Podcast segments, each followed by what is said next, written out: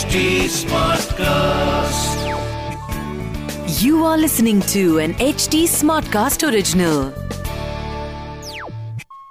जय श्री राम पिछले एपिसोड में हमने सुना, उस रात राम श्रृंगवेरपुर नाम की जगह पर रुक गए तब ये इलाका जंगल में रहने वाली निषाद जाति का था निषाद राज गुहा राम के मित्र थे राम के आने की खबर सुनकर गुहा तुरंत पहुँच गए। तब गुहा बोले, प्रभु, अब आप हमारे राजा हैं और हम आपकी सेवा में हैं। यहाँ आपको कोई असुविधा नहीं होगी। राम बोले, आपका प्रेम मेरे लिए काफ़ी है निषाद राज।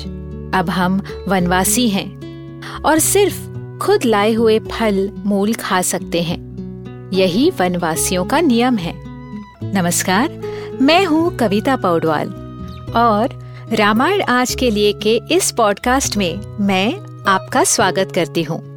इस पॉडकास्ट में मैं आपको मूल वाल्मीकि रामायण, यानी ओरिजिनल रामायण की कहानी तो सुनाऊँगी, पर हम साथ मिलकर ये भी समझेंगे कि आज के लाइफ में इस रामायण का क्या रेलेवेंस है। आइए जानते हैं कि आज हम प्रभु श्री राम से क्या और क्यों सीख सकते हैं। श्री राम जय जय राम। श्री राम सुनिए रामायण आज के लिए कविता पौडवाल के साथ।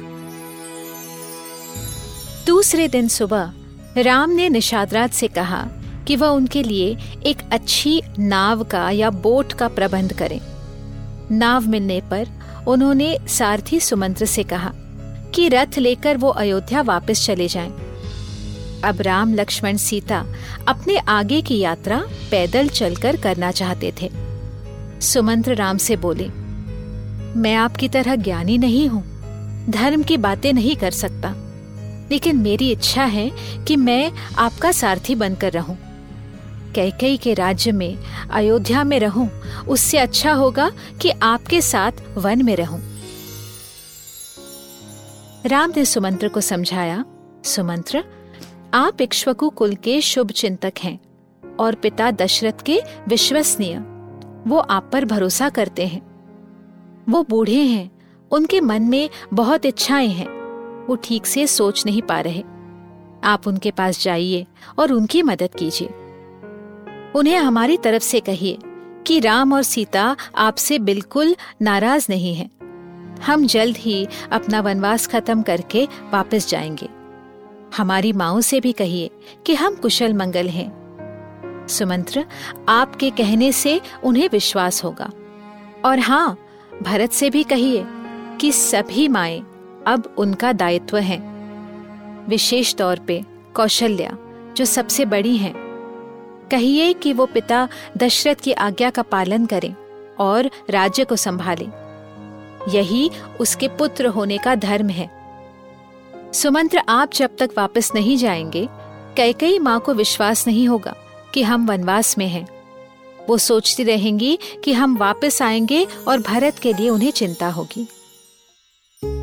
तो आपने देखा कैसे हर मनुष्य वही कर रहा था जो उसे करना चाहिए।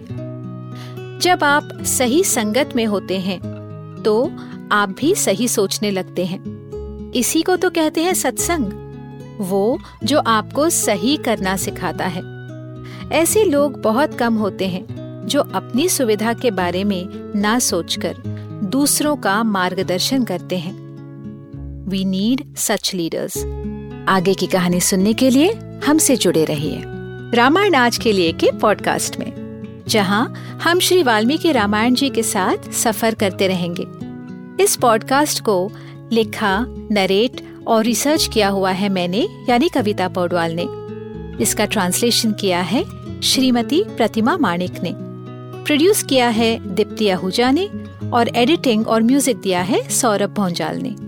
फॉर अपडेट्स ऑन रामायण आज के लिए follow H T smartcast on Facebook Instagram Twitter YouTube and LinkedIn अगर आप मुझसे कोई सवाल पूछना चाहते हो तो मेरे Instagram handle at Kavita dot Paudwal पर पूछिए। और रामायण आज के लिए की पूरी सीरीज़ सुनने के लिए log on to W W W dot H T smartcast dot com अगले एपिसोड में आपसे फिर मुलाकात होगी। तब तक के लिए Ram Ram. This was an H T smartcast original H smartcast